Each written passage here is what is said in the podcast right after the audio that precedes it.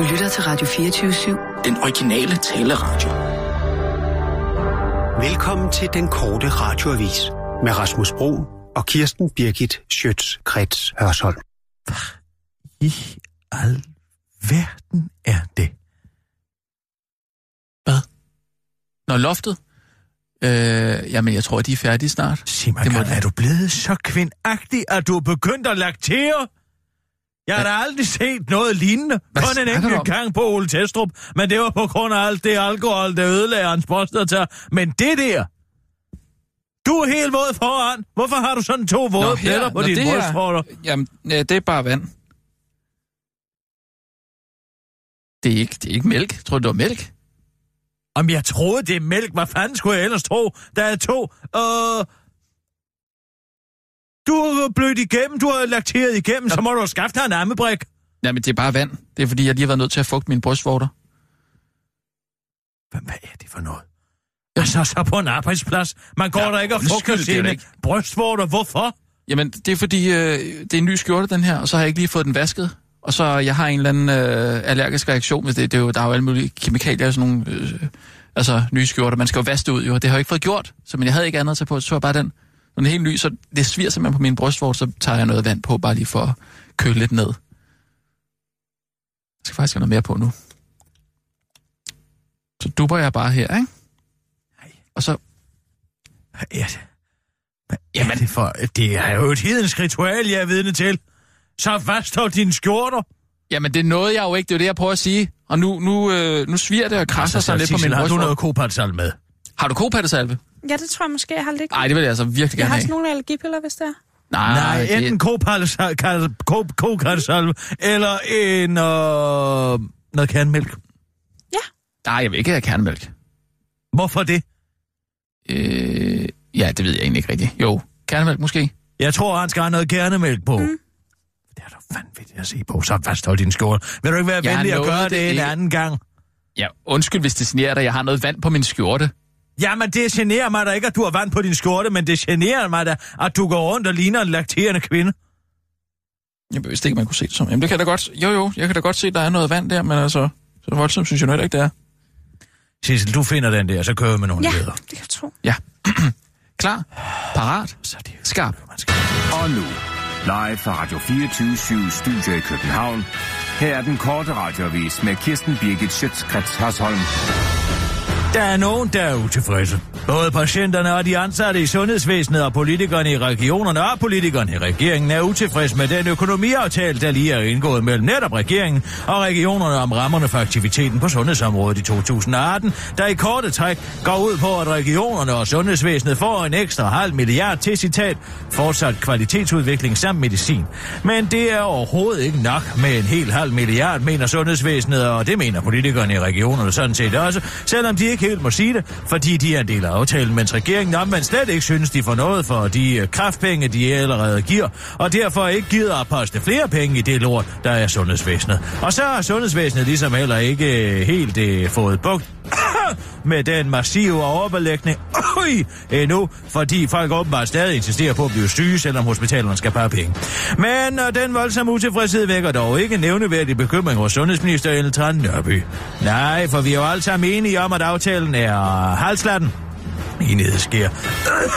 Ellers ikke så tit i politik, det kan jeg godt fortælle, dig, udtaler Ellen Tran Nørby til den korte radioavis, før hun tager til Pilates. Christian Jensen forklarer sundhedsaftale. Der skal ikke løbes hurtigere. Der skal bare arbejdes smartere. Den nye økonomiaftale fra 2018 mellem regeringen og danske regioner møder massiv kritik fra Lægeforeningen og Dansk Sygeplejeråd, der ikke mener, at det årlige produktivitetskrav på 2%, der kort fortalt betyder, at regionerne skal levere mere for de samme penge hvert år, er muligt at opnå eller på nogen måde vil gavne patienterne, fordi det sætter sundhedsvæsenet under et voldsomt pres. Men nu forklarer finansminister Christian Jensen heldigvis, hvordan de ansatte i sundhedssektoren ikke skal løbe hurtigere for at sikre til produktivitetskravet på 2%, men bare løbe smartere simpelthen. Jeg er ikke enig i, at der skal løbes hurtigere, der skal løbes kortere, der skal findes de genveje, der er i systemet, og man skal sørge for at indføre ny teknologi, og sådan at man er bedre til at få udnyttet ressourcerne optimalt, udtaler Christian Hensen til DR og kommer med et helt konkret eksempel over for den korte radioavis på, hvordan det skal kunne lade sig gøre. Man kunne jo have en app, der kunne et eller andet, der gør alting hurtigere og bedre, som man siger, inden han også lige lynhurtigt kommer med et svar på, hvordan de sygeplejersker, der fortæller skrækhistorier om, at de ikke har tid til at give patienterne et glas vand eller hjælpe dem med at blive vasket.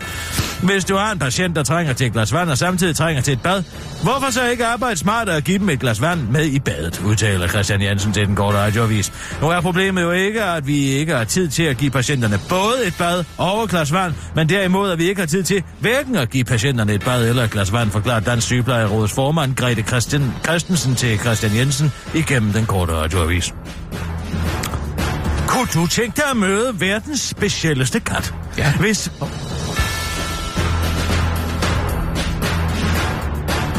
Hvis svaret er ja tak, så kan det være, at du skal overveje at købe den kat, der sad fast i en tørretumbler i en etageejendom i Fredensborg over en uge.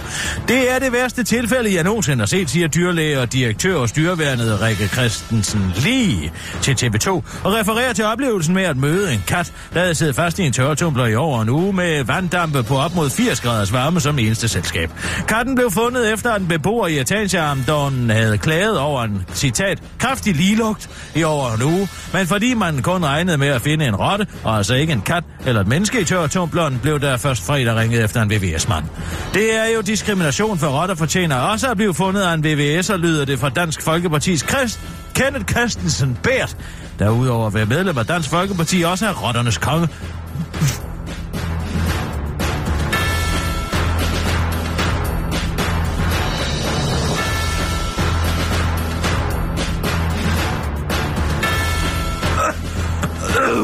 Jeg beklager meget, jeg er en tusse Jørgensen. Til den korte radioavis før han tilføjer, at øh, han der er glad for, at katten blev fundet i livet, fordi det ikke er kattens skyld, at folk er nogle svin. Til TV2 fortæller Rikke Christensen lige, at hun først øh, tænkte, at katten ikke ville overleve, men hun tror, at katten måske overlever. Da jeg først så hende, var min tanke, at hun nok ikke ville overleve. Nu tror jeg, at chancerne er langt bedre, afslutter hun. Katten har jo et, øh, fået navnet Jakobine, efter den VVS-mand Jakob, der fandt hende. Det var den korte radioavis med Kirsten Birgit Sjøtskrets Hørsholm.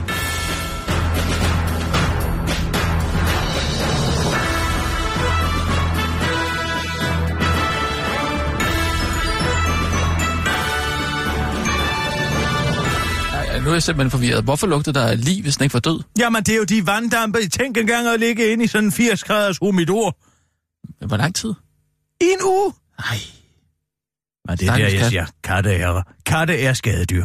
Det vil aldrig være kun sket for siger jo, nogen. at katte har ni liv, jo. Det er jo derfor, den har overlevet. Nej, det er fordi, den er et skadedyr. En hund, en stakkels lille valp, vil aldrig have kunne overleve de strabasser, for det er den alt for sart og fin til. Ja, den har givet op, ikke? Givet op. Nej, den havde siddet inde i tørretumbleren, hvis det havde været en hund, så havde det sikkert været, fordi den havde ventet på den ejer. Ja, det jo heller ikke det Fordi at smarteste. hun er så lojal, som de er. Ja, det jo heller ikke så smart. Så er der kopattesalve. Åh! Oh! Lækkert. I øvrigt, hvornår får jeg mine penge, Kirsten? Hvad skal det betyde? Hvad Der skylder er jo- jeg dig? Der har jo været terrorangreb i Ukraine. Har du det? Op, Ja, op, ja, op, op, op, op, op, op. Hops, hops, hops, hops, hops. Reglerne, jeg ved udmærket godt, jeg har din øh, kvittering her, 15.000 kroner på alle andre lande i EU, og det vil jeg sige, øh, ja, det går Ukraine naturligvis hen under Sissel. Men du klemmer klausulen om, at øh, vi skal være bevidste om, at det er et islamisk terrorangreb. Og det ved vi ikke nu. Det kan lige så godt være nogle pro-russiske separatister, der har sprunget den amerikanske ambassade Ej, vil, de ikke, vil de ikke bruge... Ville gift? dit og ville dat. Det ved vi ikke, før der er blevet fundet nogle pas belejligt uh, med nogle islami, øh, islamiske navne uh, på gerningsstedet, som uh, har overlevet på mirakuløs vis. Um, kan du ikke lade være med at sidde der og massere din uh, brystvorter, mens jeg Ja. taler økonomi med Sissel? Du har lige kan sagt, at jeg skulle smøre dem ind i men det ja, gør jeg nu. Behøver, kan du gå ud på badeværelset og gøre det? Altså, det er bare en brystvorte. Jeg er med i, i, i en eller anden B-pornofilm fra 1975. altså, du plejer da ikke at være så kropsforskrækket. Jeg er Det ikke en kropsforskrækket. mandlig brystvorte, hvad er problemet? Skal jeg sidde og se på det? Nej, Ved du, hvad du gør nu? Du er mand til dig. man til dig. Ja, du er mand til dig, mig. Du sidder med din mandpatter og spreder mod i ansigtet på mig. Jeg synes, jeg diskret putter lidt kopattesalve på mine brystvorter. Det synes ja. jeg ikke er nogen... Men du Ej, synes indtager altså, det meget offentlige rum Hva? som med dine mandepatter herinde, ikke? Og så skal jeg sidde og glo på dem, sådan så jeg skal tage stilling til dine til dine Ja. bryster. Men jeg er færdig nu. Ja, tak skal du have. Ej, Men og nu har du skaden jo også gjort. et bryst. Ja, det er nemlig rigtigt. Hvad? Du, du, du titshamer også mig. Titshamer. Udover at du er mand til dig, så titshamer du mig. Det gør jeg da ikke. Det gør du da. Jeg har da to... Når du øh, ved, jeg har da to har- bryster. Det Jeg har to har vi bryster. forstået. Tak skal jeg du har to bryster, der minder jeg mest ikke. om dit, der ikke er der, ikke? Så tror jeg ikke, at du har set det ar, jeg har. Nej, det har jeg Nej, ikke. og det er ikke en Alberte-sang. Det er simpelthen et ar, der går direkte fra mit øh, nøgleben og om i armhulen. Går du igen. Men kan jeg ikke få de der penge nu? Nej, Sissel, fordi det er ikke blevet slået fast. Der er ikke blevet fundet Ej, nogen men- pas eller er næsten eller en, en, en indvandrer i en, Ej, ej, ej, en ej, Det er lastbil. jo mere er- sandsynligt, at det er islamister, end det er russere. Det er meget muligt, men når man kører betting, Sissel, så kører man ikke på, hvad der er mest det, det er sandsynligt. nok. Det er Men altså kan jeg ikke få dem nu, og så kan jeg give dig dem tilbage? Hvad skal du bruge? Hvorfor står du og mangler 15.000 kroner, så, øh, så skal du ikke spille, hvis du ikke har coke? Er det coke? 30.000 jo. Ja, men du har da sat 15, og 15 af dem har jeg. Mm. Så du får kun en skylder på mig 15.000. Jeg skylder dig ikke noget som helst, Sissel. Hvad er det for en aggressivitet? Ej, ja, så kan vi ikke lige finde ud af, hvad det er for et uh, terrorangreb, altså om det overhovedet er et terrorangreb? Ja, tak. Det, det, er jo et, det er jo et galehus. Ja. Men når det så er sagt, så vil jeg gerne spille på London. Jeg vil gerne have indført øh, næste, næste terrorangreb. Det er, er jo slet ikke en mulighed, som der er lige nu. Det er jo ikke lige nu live betting, det her. Det er over en periode, som går fra mandag Nej, den 12. men jeg synes også, der skal og være live betting. Det er da sjovt, hvis man kan forudse det næste. Fordi, Så du vil have London som jamen, det er for at skabe lidt spænding, for lige nu sidder jeg jo bare med de øh, vedmål, jeg har Det indgået. er 1,05. Hvad? 1,05? De har mere i benene derovre, end jeg troede. Den gav, hvad gav Jeg har 3 lige set sidst? en rapport fra MI6, som siger, at der er 23.000 potentielle jihadister i Storbritannien, og de har 500 verserende sager, ligesom at de har afværet fem terrorangreb Ja, men du kan- siden Manchester-bumpningen. Helt ærligt, Så du, har- du kan da ikke få mere end 1,05 har, for du, den. har du sænket oddset fra, fra 3,10 til 1, hvad siger du? 1,05. Ah, kom. Jamen, jeg Ej, det sidder der jeg med altså løbende er analyse. Det er hvad fair? I kan da bare gå ned til en eller anden og uh, spiludbyder så. Jamen, man kan jo ikke spille på det her andre steder jo. Nej, Og det er kan man ikke, og indtil da-. Ja, Og det er meningen, det skal være en hyggelig kollega-ting. Det er ikke meningen, det skal det være er en eller præcis det, det skal det er meningen, ja. Ja, ja. Hvorfor er det så, at du så gerne vil have så høje odds? Ja, fordi det skal ikke være en eller anden pengemaskine for dig. Vi andre skal også have lidt sjovt, ikke? Det er sgu da dig, der vil have høje odds. Så vil du have en pengemaskine. Jeg synes da bare, der skal være et færre vedmål her. Hvis jeg, hvis jeg Jamen, siger... et færre vedmål ud fra mine analyser er, at det giver 1,05. vil du have den, eller vil du lade være? Du kan også bare prøve at lade være med at spille på, at der kommer en dykker op Ja. af vandet i kan. Ja, men så vil jeg gerne spille på, at det næste terrorangreb i London kommer til at foregå på en bro. Okay? 1,05 gange 91. Det er, hvad du kan få for det.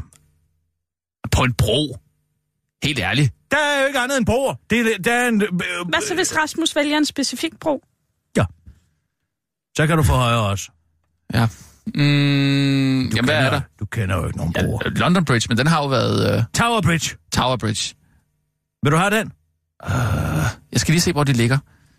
Jeg må lige have et kort over London. I to.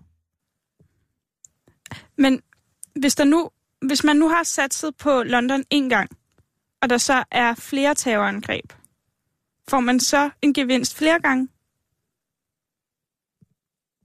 Hvad siger du? eller kun én gang? Altså nu har jeg jo satset på alle andre lande, ikke? Og hvis det her Ukraine... Det kan kun naturligvis kun udbetales én gang, Sissel. Du har en kvartering og en sats. Mm, Så vil jeg gerne satse igen på alle andre lande. Fint. Det giver 1,75 nu. Ej, Ej, hvad? Ej, hvad, Sissel? Så synes jeg, du skal ringe til Danske Spil og spørge, om de vil oprette det her, den her service. Kan du gå et andet sted hen med dine penge? hvad er det for nogle bare der har været... sammen, Øh, ikke? hvad er det for nogle broer, der har været uh, terrorangreb på nu? Indtil videre. London Bridge. It's falling down, falling down, falling down. Uh, var det første ikke også på en bro? Det var i Manchester. Det første. Ham, der blev hacket ihjel. Nej, det var på åben gade. Jamen, så tager jeg Waterloo. Fint. Den kan du få 91 for. 105 gange 91. Ja, Jeg synes ikke, det er særlig sjovt, når det skal være sådan nogle lave odds. Jamen, så må du spille på noget mere spektakulært. Mm, Eller kombinere det med en dato. Ja, jeg er bange for de Og der datoer der. Det er skidesvært. Hvad var det, Arbi havde sidst? Ja, det var jo den tredje. Det kan du ikke få Nej, igen. det er jeg godt klar over, men hvad var det, han havde af, af specifikke af kombinationsspil? Ja, det kan du kigge på en kvittering. Cecil, vi kører med nogle nyheder. Og nu, live fra Radio 24 Studio i København. Her er den korte radiovis med Kirsten Birgit Schøtzgrads Hasholm. Mon Dieu. Macron kalder Danmark for en rollemodel. Rosa dejligt, selvom det kommer fra en flot franskmand, det synes Lars Løkke Rasmussen, for han har lige fået det af Frankrigs nye præsident Emmanuel Macron, og han besøgte Amélie i led. Særligt øh, den danske flexicurity-model synes Macron er magnifik.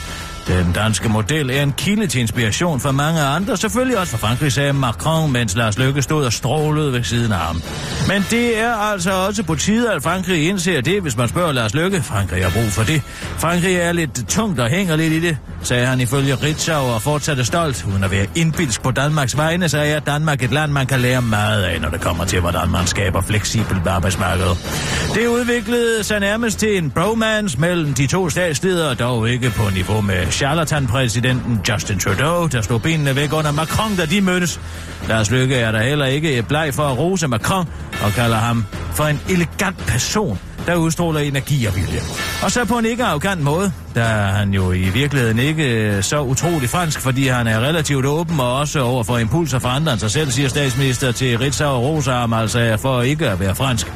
De to får chancen for at rose hinanden igen til sommer, for de har talt om at se en etape i årets Tour de France. Sammen, fortæller statsministeren til Ritzau. Det bliver så hyggeligt, udtaler Lars Lykke øh, til den korte radioavis. Så får vi måske et glas champagne, et dejligt glas cremant til optakten. Vi starter vi så med et godt glas, ikke for vandet per nu, og så en lille pastis. Ej, måske to, en til hvert ben jo, og så en chartreuse. Det er så godt for fordøjelsen. Til den tid serverer Macron nok en sautern, og så en Bordeaux, og så en Bourgogne. Og sådan der er en, der har fået rigtig meget sol. Men først en flaske kølig rosé selvfølgelig, ellers tager jeg bare det med. Og har man ikke øh, sagt, øh, har man sagt cykelløb, så har man også sagt øl. Så det skulle da være et skarn, hvis man ikke lige tog en kasse kronbuer med. Så er cykelrytterne nok ved at være halvvejs, så det kan man jo fejre med et shot Grey Goose vodka. Der faktisk, øh, de er faktisk rigtig gode til at lave vodka i Frankrig, og så en gibbernak for hver gang de vælter, eller over eller nogen. Uah, ja, og så en lille absint. En til hvert øje, så man ikke ser skævt. Og selvfølgelig en cognac, når de er i mål. Og så en lille kirroyal til dessert. Det er altid godt at slutte af. Med noget sødt til mausen, og så triller jeg bare hjem på min cykel bagefter. Måske stopper jeg lige på en vinbar på vejen, der er jo så fransk. Man øh, skal jo også vise terroristerne, at man ikke er bange. Og bare fortsætter, hvad man gør hver dag, afslutter statsministeren, hvorefter han synker sit mundbånd. Politiskolen 7000.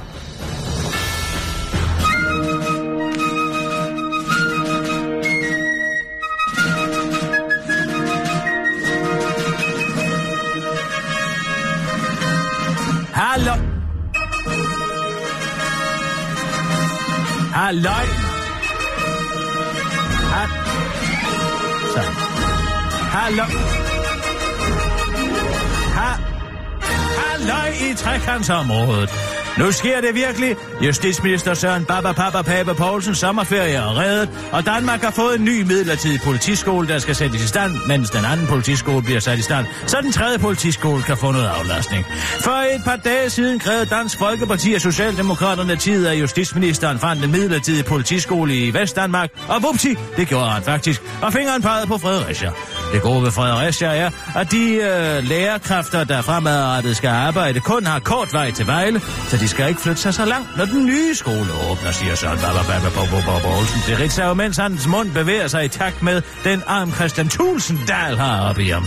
Den midlertidige politiskole kommer til at koste 35-40 millioner kroner årligt, men så er det jo godt, den kun skal være der i halvandet år, siger Søren Baba Baba Baba til den korte radioavis.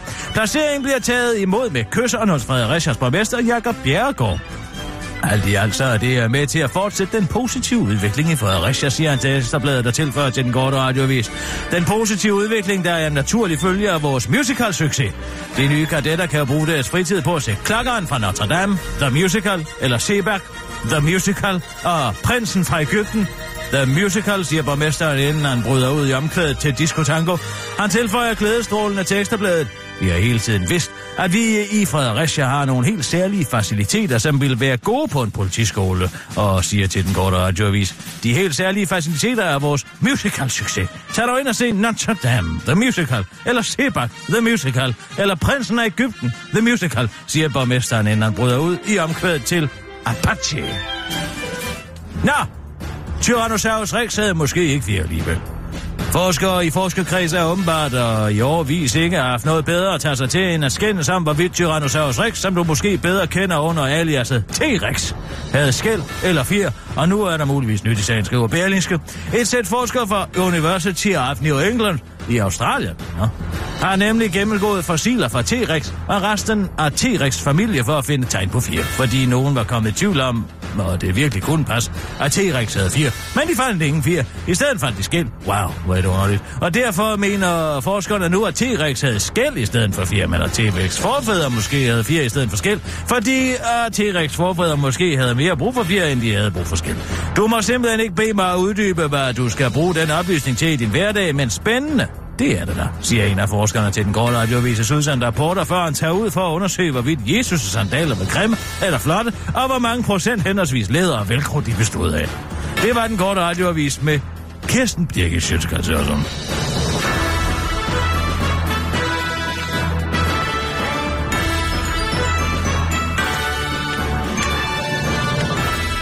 Nå, Kirsten, nu er vi jo nogen, der øh, Ja, vanvittigt så interessant. finder det lidt spændende, hvordan det gik i går til øh, Margaret Lindhards øh, afskedsreception. Ja, ja, ja, det gik godt, hun fik en hat. Hun fik Men en hat? altså, En hat? Statement for the record, Senate Select. Ja, hun fik en hat. Nå, Så Hvilken Senate hat? Select, en stor hat, en. Kan man sige, jeg sagde, og det er en Margaret Lindhat. Men altså, James B. hvad sagde hun til det? Hvad? Hvad sagde hun til det? Hvad? Hvad, hvad sagde hun til det? At, at du sagde, det er en... Jo, øh, hun sagde et eller andet med, så havde hun også noget at samle ind i til 7413 eller et eller andet. Jeg ved ikke det. Det er, jo, det er jo fandme sjovt sagt. Så du sagde først noget sjovt, og så følger hun op med noget andet sjovt. Hvad? Så du sagde først noget sjovt. Altså, det er en Ja, ja, Margaret ping Lindhardt, pong, bing bang. Og så sagde ja, hun, jeg øh, sagde, den, det der den, er den jeg samle, Margaret Lindhardt. og så sagde hun, at den, den kan hun bruge til at samle ind Jeg i. ved ikke, hvorfor der ikke er nogen, der tænkt på at samle ind til 413 i anledningen, men altså... Det kan være, det kommer på søndag. January 6 breathing. Hmm. Blev du ikke samlet ind til uh, 413? Nej, det foreslog jeg da også, men altså... Skal vel ikke give ham den nye glæden af det. Hvad du sidder med der? Det er James B. Comey's rapport til uh, The Senate Select Committee on Intelligence. Vanvittigt interessant. Altså James B. Comey, den tidligere FBI-chef, som jo blev fyret af Trump. Ja. Her, på Hvad siger han? året. Hvad siger han til det hele? Jamen, det er det, der er så vanvittigt interessant ved det her. Hvad er det, der er så vanvittigt interessant? Hvad i alverden skal det betyde? Jamen, du bliver ved med at sige, det er vanvittigt interessant. Det er vanvittigt interessant af mange forskellige årsager, men du er måske klar over, at der er en baserende undersøgelse af, hvorvidt at Trump-administrationen har forbindelser til uh, Rusland, ikke sandt, og Putin. Jo, det er jo. du måske. Men det Det, er du de måske. Ja, det er jo det, det her handler om, og det er Ja, jo ja. første gang, man ser et bevis. Ikke sandt? Hvad er beviset? Sid- Jamen, undskyld, jeg spørger. Jamen, du Undskyld. afbryder. Nej, jeg Du spørger. spørger ikke, du afbryder. Jamen, Det, der er interessant ved det her, netop ja. det her, det er James B. Comey, FBI's øh, direktør de sidste, ja, hvad er det nu efterhånden? Otte år, nu er han så blevet fyret, ikke? Han sad mm. under øh, Obama. Øh, Obama, og øh, arbejdede også lidt for FBI under og Clinton. Han var jo øvrigt, øh, og det var ham, der fik med at være med til at få Gambino for mig. Altså, han er en rigtig boy scout, ham her. James Boy. Scout, ja. Altså, han gør alting efter bogen, uddannet på Chicago ja. University of Law, Ivy League School, og US uh, Attorney, det ene og Ja. andet. To meter høj, flot fyr. Han gør alt efter bogen. det er jo meget godt. Men det, der er interessant, det er jo, at det kom frem for et par måneder siden, at James B. Comey havde udfærdiget notater efter hvert eneste møde, han har haft med Donald Trump siden den første briefing. Mm. Og under det her, Han tager notater, simpelthen. hver eneste gang han har talt så meget som ytret et ord til Donald Trump, så han Ja. gået direkte ud til en computer og skrevet ned, hvad samtalen handlede om. Fordi det var hele forvaltningen af det, hele chain of command blev brudt. Det han bad ham om var vanvittigt. Men det, der så er interessant, det er, at siden han blev fyret, Ja. det gjorde han, øh, ja, begyndelsen af Maj, må det ikke begynde som maj slutningen af april. Men altså, James B. Comey undersøgte jo og Hillary Clinton for den såkaldte øh, ja, udenrigspolitiske e-mail, e-mail-skandale. ja, ja, ja, ikke? ja. Og der var han jo i god fald hos uh, Donald Trump. Ja. Men efter at uh, det, der hedder stildossiet, kom frem og implicerede, at Trump havde, uh, hvad havde, at russerne havde det, man på uh, FSB-sprog kalder for kompromat om uh, Stil-dossieret. Stildossiet, Christopher Steele. Skal vi tage den fra begyndelsen? Ja. Christopher Steele er en tidligere MI6-agent, som uh, blev uh, hyret mm. privat af den organisation i den republikanske øh, partisystem, som hedder Never Trump, det hed det under uh, den primære valg. Ja, ja. De kæmpede for, at han ikke skulle De blive. kæmpede for, at han ikke skulle blive. Derfor hyrede man en tidligere efterretningsofficer til at prøve at se, om man kunne finde ud af, om Trump var kompromitteret på den ene eller den anden måde, hvilket ville gøre ham uegnet til at være præsident. Det er heller ikke helt fint i kanten. Ah, det er meget normalt. Krav Meget, efter meget, smus, meget, ikke? meget normalt. Ja, men... men- det, der så er interessant, det er, at det der så ikke lykkedes for uh, Never Trump at få Trump til at blive um, um, republikanernes præsidentkandidat, så kommer den her dossier i hænde hos John McCain. Det er en 35 sider lang dossier.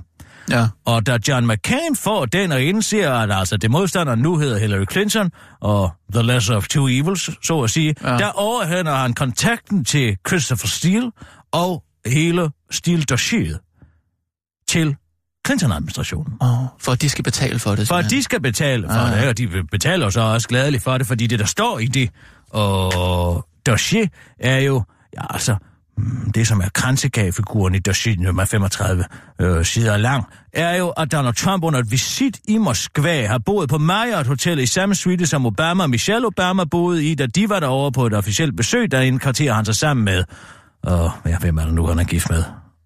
Melania, Melania, ja. og øh, sig selv i den samme suite. Ja. Men der siger dossieret, det er, hverken- det er ikke verificeret, at han øh, under det besøg havde et urinsex-orgie med øh, flere forskellige russiske prostituerede. Hold da kæft. Som der er bevis på, eller hvad? Nej, det er der ikke bevis på. Men Nå. det der er, altså som man kan sige, at den i virkeligheden, bomben under det og i det dossier, er jo, at og Trump har forbindelser til russiske storbanker, som er ejet oligarker, og derfor har forbindelser til Kreml. Altså, du skal Mm. huske på, at uh, Donald Trump jo kalder sig selv for the king of debt. Ja. Ikke så altså gældskongen, Ja. ikke? Han har baseret hele sin eksorbitante livsstil Ja. på gæld, og den skylder han så efter sine i russiske store banker, blandt andet Alfa Bank. ja. Det forstår jeg simpelthen stadig ikke, hvordan man kan blive rig på. Altså, det er så mærkeligt, ikke? Ja, altså, du er rig nok Ja. ja. i forvejen, så kan man sagtens blive rig på at låne penge. Ja, Men det det, er der er interessant, det er jo så, er han kompromitteret eller ej? Mm. Det, der så sker, og det sker den øh, 6. januar. Ja. Altså, det står alt sammen her, det er offentligt nu. James B. Comey, Statement for the Record, Senate Select Committee on Intelligence. Nu skal vi til bunds i den her sag, ikke sandt? Mm. Han har så sagt for to, uger, til for to måneder siden, jeg har notater efter hvert et møde, jeg har haft med Donald Trump. Nå. Så går Trump-administrationen jo ud og siger, at den høring skal foregå bag lukkede døre. De er jo ikke interesseret i, at uh, James B. Comeys og referater fra alle de her møder kommer frem, men James. B. Comey siger, jeg vil gerne vidne, jeg gør det klart, men min eneste betingelse er, at det skal være et offentligt vidneudsagn. Mm. Og det er det, jeg sidder med her. Og Du sidder simpelthen med vidneudsagnet, eller hvad? Ja, det blev givet den 8. juni. Nå. Altså, Hvad står der? i går. Jamen, det er det, der er så interessant. Det er jo det, jeg kommer til her. Hvad er det, der er så interessant? Det var her. Ja. Han, han beskriver mødet. Det første møde, han er med Donald Trump. Ja. Den 6. januar, briefing. Mhm. Han mødes med, på det tidspunkt, president-elect. Ja. Altså, det er før, han er blevet indsat. Mm. Den 6. januar, ikke? Jo, jo. Trump på den fredag den 6. januar i øh, et konferencerum i Trump Tower i New York. Mhm. Han var der sammen med øh, andre medlemmer af det, de kalder interna- inter- Intelligence commu- Community, altså ledere af øh, forskellige... Øh, Efterretnings, øh, øh, NSA og sådan noget der. Ja, ja, præcis. Ja. Og øh, under det møde, Mm. Der kommer dossieren op. Stildossieren op. Ham der MI5. Øh, MI6-agenten MI6, Christopher ja. Steele's dossier. Ja. Og der bliver de enige om i det her mm, efterretningsfællesskab, at Comey, mm. og kun Comey, skal forklare, hvad der står. På det tidspunkt er det jo ikke offentligt, hvad der står i det dossier. Mm. President-elect, hvad det er, det handler om. Mm. Hvad står der i det? Mm. Og for at det ikke skal, som han skriver her, um, minimalize potential embarrassment for the president-elect. Så skal han gøre det alene. De ved, mm. det kommer ud i medierne snart, og øh, derfor så skal de have et svar parat, ikke sådan? Okay. Det giver man dem simpelthen. Så, og så Trump siger simpelthen, hvis det bliver pinligt det her, så skal alle gå udenfor. Nej, nej, det siger øh, the IC community, altså intelligence community. Ah. De siger, lad os nu lige sørge for at minimere den her, altså det handler jo om et urinsektor. Det er, Ja, sådan- ja, ja, jo, det er i jo. hvert fald det, som uh, medierne uh, har har hæftet sig mest ved. Det Ja. er stadig uverificeret. Men det han så øh, fortæller om det, det er, at det er meget vigtigt for ham at fortælle, hvorvidt, og nu bliver det meget interessant, Mm. FBI was conducting a counterintelligence investigation of his personal conduct.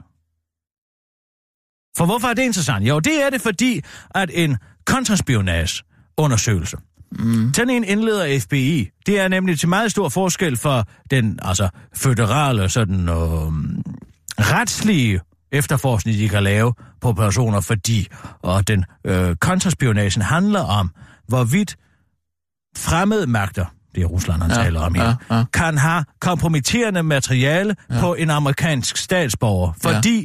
Lige så snart, det giver sig selv, at en fremmed magt har kompromitterende materiale, så er man i en udsat position mm. og kan let værves som agent for den her fremmede nation. Og ja, Ja, ja. er der altså den kommende præsident, vi taler om, ikke sandt? Jo. Så derfor, så skal de lave en undersøgelse, som finder ud af, om de har magt til at, altså Rusland har mm. magt til at influere den amerikanske De skal finde frem til materialet, simpelthen. præsident. Ja. Ja. Nej, men det er så det, han fortæller Trump på det her tidspunkt. Vi mm. undersøger ikke dig, men vi undersøger denne her sag. Mm. Ja, så står der her. I den kontekst, Ja. før mødet januar, den 6. januar, der diskuterede jeg med FBI's lederskab, og, hvor- og hvorvidt han skulle være med, og han skulle forberede sig på at forsikre præsident-elect Trump om, at de ikke efterforskede ham personligt. Ja. siger han, det var rigtigt. Vi efterfor, vi havde ikke en åben sag på, på, på Trump, og vi blev enige om, at øh, hvis øh, at han skulle gøre det, hvis omstændighederne bød det. Altså underforstået, hvis Donald Trump spurgte. Men det gør Donald Trump ikke.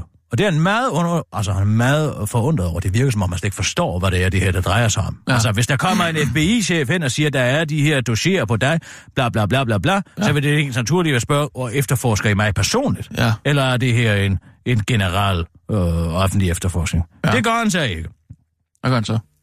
Han spørger ikke. Men så siger Donald, så siger Comey til ham, jeg føler mig forpligtet til at dokumentere min første samtale med præsident-elect i et memo. Ikke sandt? Mm. Der går han direkte ud af Donald Trump Tower ind i en bil, mm-hmm. hvor der står en laptop, og så skriver han ord for ord ned, hvad de har talt om den dag. Ja. Og hvorfor gør de det? Det gør de jo fordi, at det er meget usædvanligt for en FBI-chef at sidde en og en med øh, den, øh, den, kommende den præsident. kommende præsident, Ja, ja. uden at øh, FBI's, dem, der, dem FBI har ansvar for, og dem, som de skal øh, rapportere til, er jo Justitsministeriet. Og han er ikke til stede. Derfor så Nej. er der broken chain of command. Så derfor så siger han, nu bliver jeg nødt til at skrive alt ned, hvad der foregår, plus at det, han ja. siger, er Man kan ikke underligt. optage det, eller hvad? Nej. Nej. Så, nu begynder det så. Nu begynder det underlige. Fordi 27. januar, Mm. der ringer Donald Trump til Comey. Mm. Han er begyndt at blive lidt bekymret om, hvad det er. Ja. der i virkeligheden er ved at foregå her. Ja, ikke? ja. Der ringer han til ham og siger, kan du komme og spise hos mig kl. halv syv i aften i det hvide hus? Han ringede ved frokosttid, siger han, og inviterede mig til middag den aftens, hvor han sagde, at han havde til hensigt at invitere hele hans familie. Men øh, han så besluttet sig for, at det var nok bedst, at hele familien ikke kom. Altså hele det Comis familie. Ja. Og, men altså, de kunne komme en anden gang. Ja. Så siger han, det var uklart fra den her øh, samtale, om hvorvidt der ville være andre til stede til den middag. Ja, det kender jeg godt, det er så irriterende. Hvis man ikke ved præcis, hvem der er til et selskab, ikke? Men det viser sig så, at de er alene. Og de sidder i et lille oval bord i the green room, så at sige, i det hvide hus. Der er to tjenere, som kun kommer ind i rummet for at øh, servicere, altså hælde drinks op og give mad, mm. vi, øh, servere maden. Nå, men nu bliver det interessant. Så siger Trump til ham, mm. har du egentlig tænkt dig at blive som FBI-chef? Det starter ja. han med at sige. Og det undrer Comey så meget over, fordi han har sagt to gange til ham tidligere, og selvfølgelig har han tænkt sig at blive, og der er ved godt, at der er skift, men han har 10 års kontrakt, og den har han tænkt sig at honorere. Han er jo en boy scout, ikke? Ja. Så siger Trump, ja, ja, men der er jo mange, der gerne vil have dit job. Ja. Og tænker på alt den, og alt det, du har været ude i, underforstået Clinton og efterforskning her, så kan jeg i hvert fald godt forstå, hvis du ikke har lyst til at have det job mere. Så hvis du gerne vil gå, så kan du bare gøre det. Siger, nej, Okay, nej, så det nej, nu, jeg, så det nu, jeg, hvis du vil gå. Ja, og så siger han, min instinkt har fortalt mig, at den her en, det er, nu citerer jeg direkte kom ikke? Mm. Min instinkt har fortalt mig, denne en til en setting. Mhm. Og undskyldning, øh, og det var, og, og undskyldning om, at det var vores første øh, samtale om øh, min, øh, mit arbejde, betød, at denne øh, middag, i hvert fald i, øh, i hvert fald til dels, havde til formål at få mig til at spørge, om jeg måtte beholde mit job for at, at, at indgyde et magtforhold imellem os. Ikke sådan? Altså Trump vil have, at Comey skal sige, Ja, ja, ja. ja. Jeg, jeg vil meget gerne beholde mit job, og så kan den alfaderlige Trump sige, godt, du må beholde det. Og så er Simpelthen det- for at komme ovenpå øh, i Ja, ja, magtforholdet. kom ovenpå i magtforholdet. Ja. Så siger han så, det gør han ikke. Mm. Han er meget bevidst, hvis du tænker på, at han er en tidligere advokat, ikke? Med møde for højesteret og sådan noget. Han ved Ja. ja. udmærket godt, hvordan sådan noget her fungerer, Ja, ja, ikke? ja. Han svarer, jeg svarer, jeg elsker mit arbejde, og jeg er intentioner om at blive, og øh, mine 10 år ud. Og så siger han, at jamen, han følte sig lidt åh, ilde til mod over hele sætningen, der, ikke? Mm. Så siger han, at jeg tilføjede, at jeg var ikke pålidelig i den forstand, som politikere bruger det ord, siger han til Trump.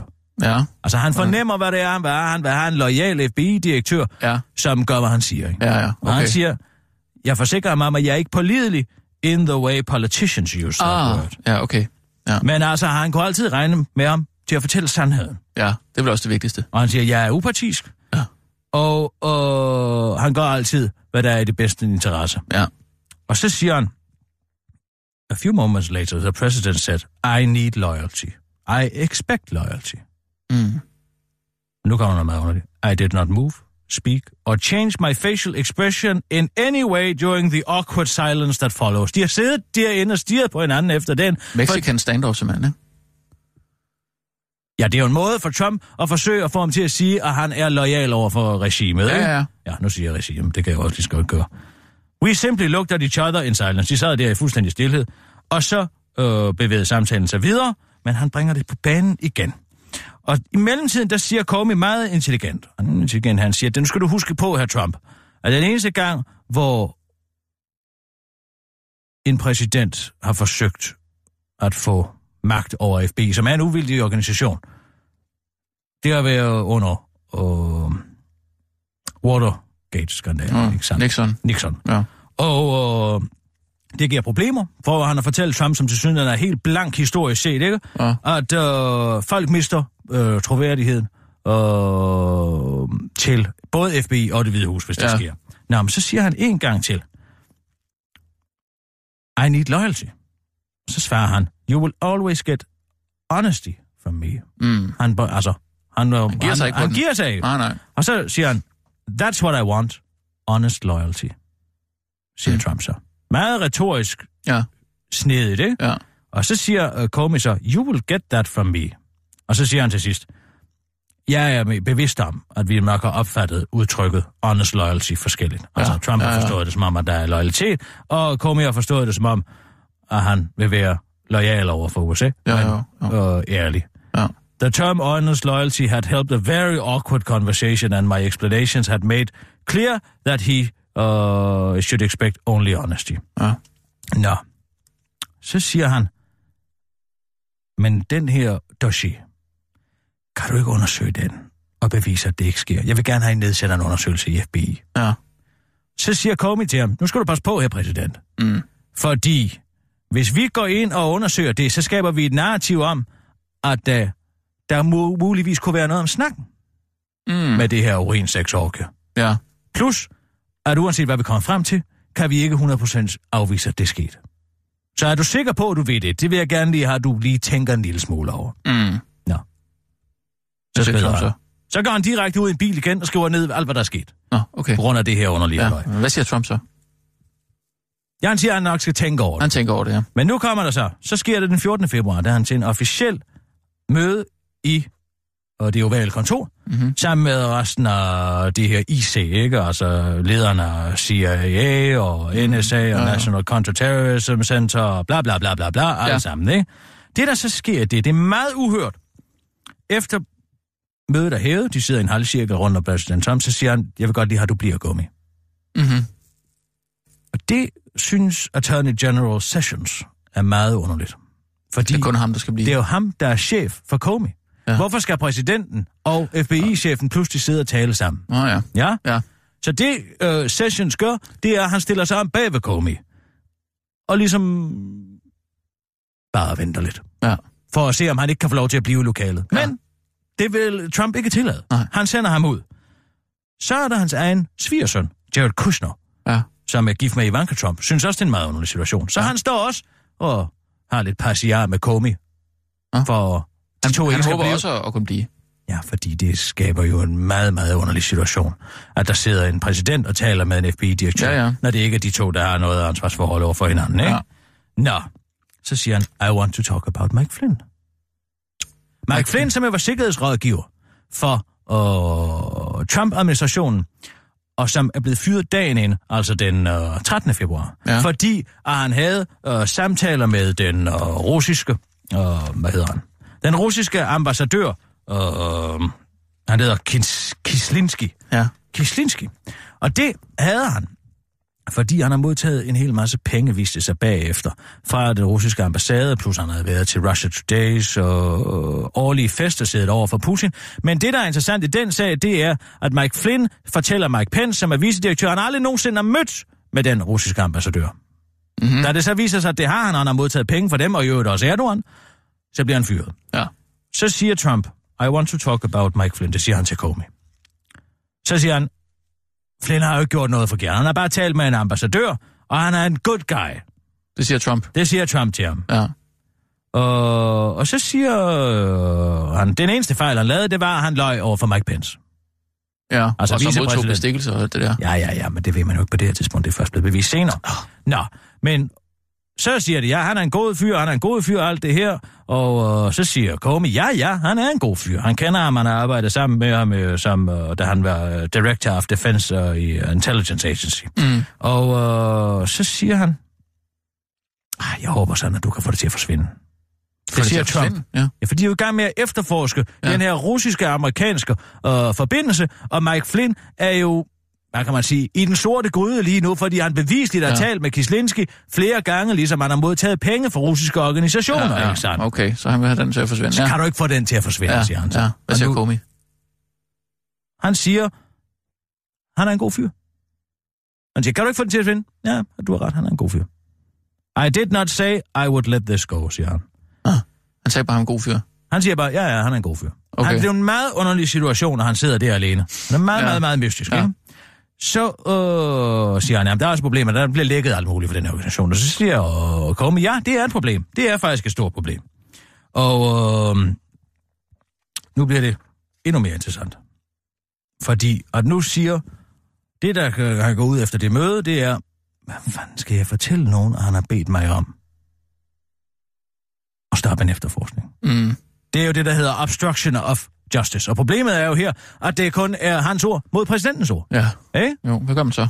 Ja, hvad gør man så? Ja, det ved jeg ikke. Han beslutter sig for ikke at sige noget, fordi han vil ikke have, at der går rygter om, at præsidenten har bedt ham om at stoppe en efterforskning, for ikke at influere de embedsmænd, som rent faktisk er i gang med den efterforskning. Mm. Så han holder sin mund og fortæller kun det til sin chef. Samtidig så ringer han til sin øverste chef, nemlig øh, justitsministeren Jeff Sessions, og siger, mm. du bliver nødt til at lade være med at gå, når jeg skal tale med Trump. Fordi ja. at det er uhørt, at ja. der sidder en præsident og kun vil tale med mig. Ja. Så siger han, ja, ja, ja. ja. Nej, det skulle jeg heller ikke have gjort, eller hvad? Nej, han siger faktisk, at han overhovedet ikke svarer på det.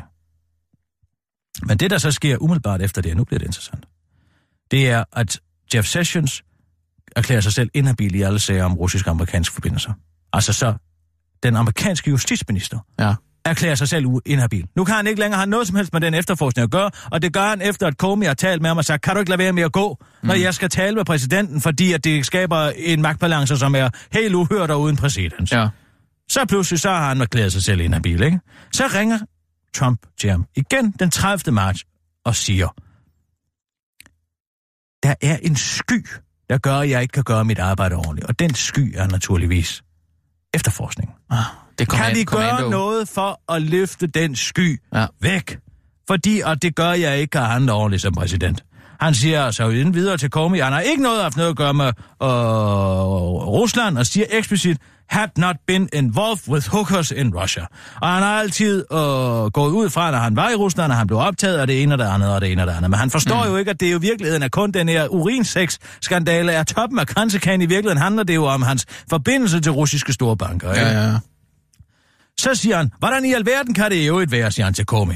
Hvordan kan det jo være, at der har været en øh, kongresmæssig høring omkring øh, vores relationer til Rusland i sidste uge?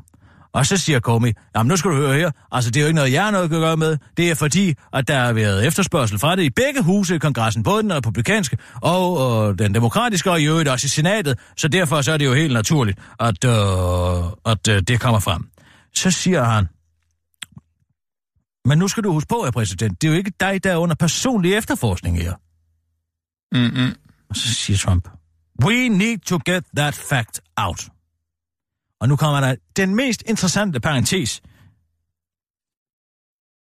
I did not tell the president that the FBI and the Department of Justice had been reluctant to make public statements that we did not have an open case on President Trump for a number of reasons. Most importantly, because it would create a duty to correct should that change. Ja, det forstår jeg ikke lige. De vil ikke gå ud, FBI, og sige offentligt, at de ikke har en personlig sag kørende på Trump, fordi at de regner med, at det har de snart. Og hvis den åbner, så har de en forpligtelse til også at gå ud og sige, at nu er der faktisk en åben sag på Trump. Hvis de mm. først har været ude og sige, det er der ikke, så Nej. skal de jo også, når den status ændrer sig, informere om, at nu er der faktisk en. Ja. Og derfor, hvis han ikke kommenterer på det første punkt, eller kommenterer på det andet, så kan der køre en sag lidt i hemmelighed, ikke? Aha. Nå, så siger præsidenten noget meget mystisk her til ham. Han siger, jamen, hvis der er nogen af mine sådan mere perifere associates, der har gjort noget forkert, så er det vigtigt, at vi finder ud af det. Han er i gang med at skabe et netværk af det, man kalder prykkelknapper, ikke? Jo. Nogen, der tager øh, faldet Fall fra... En ja, fall guy. en fall guy, det kan man godt sige, eller flere. Ja. Og øh, det vil jeg meget gerne finde ud af meget hurtigt, hvis der er nogen af dem, der har gjort noget med Rusland, som de ikke skal. Mm. Og øh, så skal vi altså have ud, at, øh, at de ikke efterforsker ham. Og så siger han, nu skal vi altså have løftet den her sky, det siger han en gang til. Mm. Så ringer, bagefter den samtale, går ned og skriver det hele ned igen, Komi. Så ringer han til den, og, altså den øh, konstituerede justitsminister, og siger, nu bliver vi simpelthen nødt til, du bliver nødt til at ringe til præsidenten og sige, han skal ikke ringe til mig. Mm. Han skal ikke hele tiden ringe til mig, fordi jeg kan ikke... Det er uhørt, og han sidder og giver mig det singer om det ene Ja, eller andet, han må ikke? få hemmeligt nummer eller et eller andet, ikke? Ja, eller, eller bare noget andet. Ja. Og så går der tre dage, så ringer, og, nej, så ringer han igen den 11. april og siger, hvad sker der? Har du fået det der ud? Mm. Siger, men jeg har ikke den beslutning. Det må du for helvede ringe og tale med øh, ham, som er justitsminister nu om det, ikke? Ja. Så siger han, "Nå, men så ringer jeg til ham. Så går der tre dage, bliver han fyret. Kom i. Nå. Ud af det blå, han står og holder en pressekonference selv, og Ja. ja. vender sig om og ser på en ja, tv-skærm, og der står, ja, han er ja, fyret, ja, ikke sandt? ja. Fordi han kan ikke kontrollere ham. Så det er simpelthen helt forløbet op til den fyring der. Det er forløbet op til den fyring. Mm, mm. Og det handler jo om en præsident, som prøver at regere og har en forvaltningsmæssig indsigt, øh, indgangsvinkel til det at styre et land, som om han styrede et selskab. Ikke? Jo. Det er absolut magt, og man kan forstå slet ikke, at der er nogen, der skal være uvildige, og nogen, der ikke har et øh, direkte ansvar over for Donald mm. Trump. Det er fandme sindssygt, mand. Men det er altså kun et spørgsmål om tid, så jeg tror, at der kommer en impeachment på grund af det, og en rigsret. Og så ryger han. Eller hvad? Ja, hvis det kan bevise sig, at han har de forbindelser. Det Ja. der med alt det urinsex, Det er det er, jo småting. ikke, det er jo ikke det, det handler Ej, det er om. små ting, ikke? Altså, hvem ja. interesserer sig i øvrigt også for, hvem der går og pisser på hvem. Jeg er da ligeglad. Ja, det er da Men altså, spændende. det, der er interessant, det er jo, om man har økonomiske forbindelser til folk i øh, højt oppe Ja. ja. i det russiske lederskab, som man skylder en masse milliarder. Ja. Ja, ja. Det, er, det har. Hvis man leder, ja. lever på andres nådesbrød, Ja. så har man jo et problem Ja. ja. med sin uvildighed. Ikke? Ja.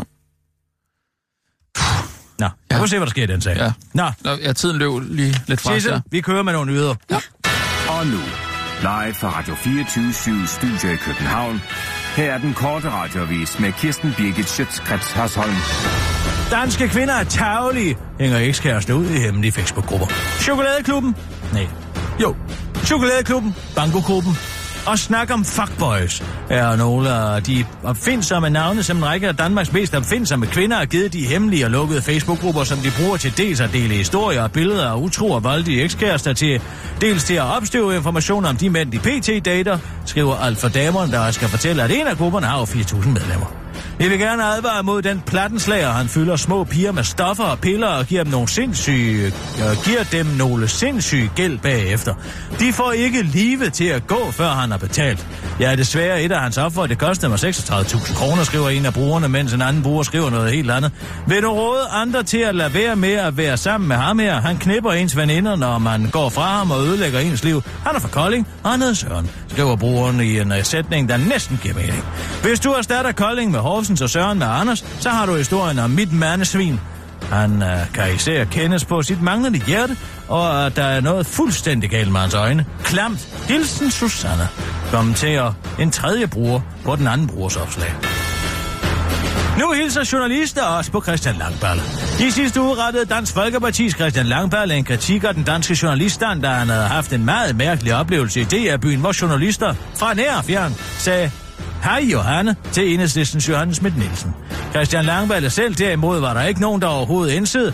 Han var stort set usynlig, som man skrev i Facebook-opdateringen. En oplevelse, som han selv kaldte tankevækkende. Og et udtryk for citat, at de pågældende journalister er så holdningspræget, at man tænker, om de må tilhøre en sekt, som man skrev på sit Facebook-opslag. Men nu ser det billede ud til at ændre sig en lille smule, fordi der i går var nogle DR-journalister inden for politikken, der også hilste på ham. Jeg tænkte, at årsagen til den store vælgelige og jovialitet for journalisterne vel næppe kunne skyldes, at de havde forvekslet mig med Johannes Schmidt Nielsen, som de jo forguder i dette venstreorienterede kulturradikale segment, som Christian Langballe skriver på Facebook og tilføjer, at det næsten var som om, at DR-journalisterne var ved at give mig en rigtig kremmer. Hvilket åbenbart var så fjern en oplevelse for Langballe, at han ikke lige vidste, hvordan man skulle stave til krammer, og øh, derfor stavede det med E i stedet for med A. Christian Langballe slår dog fra, at han øh, slår dog fast, at han på trods af den positive oplevelse med journalisterne stadig mener det samme, nemlig at DR-politikken er fordævsmagter, som lader sig drive frem af kulturradikalisme og venstresocialisme og undergrave landet. Så, nu har jeg prøvet at smile til verden, og verden smiler til mig. Kan vi så komme videre, afslutter Christian Langballe til den korte radioavis. Monique Nøs har brækket nakken. Nu er den brækket igen. For fem år siden lå den nu 33-årige Monique i sin seng og tjekkede mest, da hun pludselig nys og brækkede nakken, fordi bevægelsen fra nysen simpelthen fik hendes ryggrad til at falde sammen, skriver både Metro, News.com.au og Ekstrabladet. Efterfølgende måtte den australske kvinde tilbringe 14 dage med en såkaldt hallobøjle, halobøjle, der bliver boret ind i kraniet for at holde rygviverne på plads, hvilket ifølge Monique faktisk er værre end at føde. Jeg er født 20 børn og får boret bøjle på er værre end at føde, fortæller Monique ifølge Ekstrabladet. Men desværre for Monique var den øh, for en måned siden gal igen med nakken. Dengang brækkede, og den mens hun havde det sjovt på jobbet. Jeg grinte faktisk med mine kolleger, fordi de lavede upassende jokes om min nakke, og så kastede jeg hovedet tilbage, fortæller Monique til news.com.au, mens hun til den korte radioavis ikke var ud med præcis hvilke upassende joke, der var tale om, men at de alle sammen kredsede om, at Monique engang brækkede nakken af nyse. Nu skal Monique ifølge lægerne muligvis opereres, hvorfor Moniques søster har startet en indsamling på GoFundMe med det øh, Britney Spears-inspirerede navn Oops, I Did It Again. Monique selv forholder sig dog anderledes positivt. Det er ikke terminalt. Jeg kommer til at have det fint, men det er da lidt irriterende. Man er nødt til at grine af det, siger hun til news.com.au og refererer til beslutningen om at grine af sin sygdom, i stedet for at tage den seriøst, før hun til den korte radioavis tilføjer, at der jo også er noget poetisk i, at hun brækkede nakken af grine, og nu griner hendes nakke, fordi øh, der er brækket, fordi hun griner.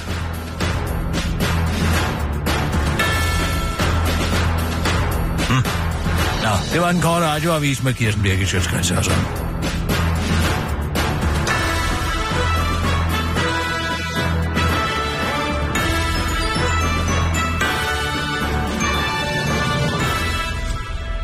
Jeg tænker på, Kirsten, altså vil det egentlig være teknisk muligt, at der på en eller anden måde er blevet skabt et parallelt univers?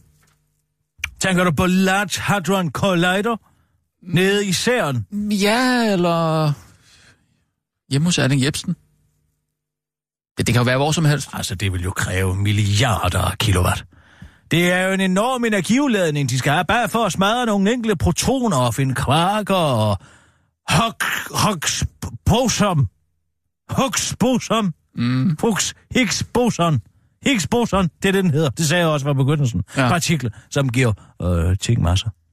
Men jeg, jeg jeg det meget mener, altså, svært hjemme hos Erling Jebsen. Så skal der være hvad med noget, der foregår i hans bøger. ja, men, Men altså, der er jo ikke så meget Gabriel Garcia Marquez, at man kan forestille sig, at han har skriver han parallelle universer. nej, men jeg, jeg tænker også mere på, i virkeligheden, Så skal der gå en kortslutning i HFI-ledet eller et eller andet.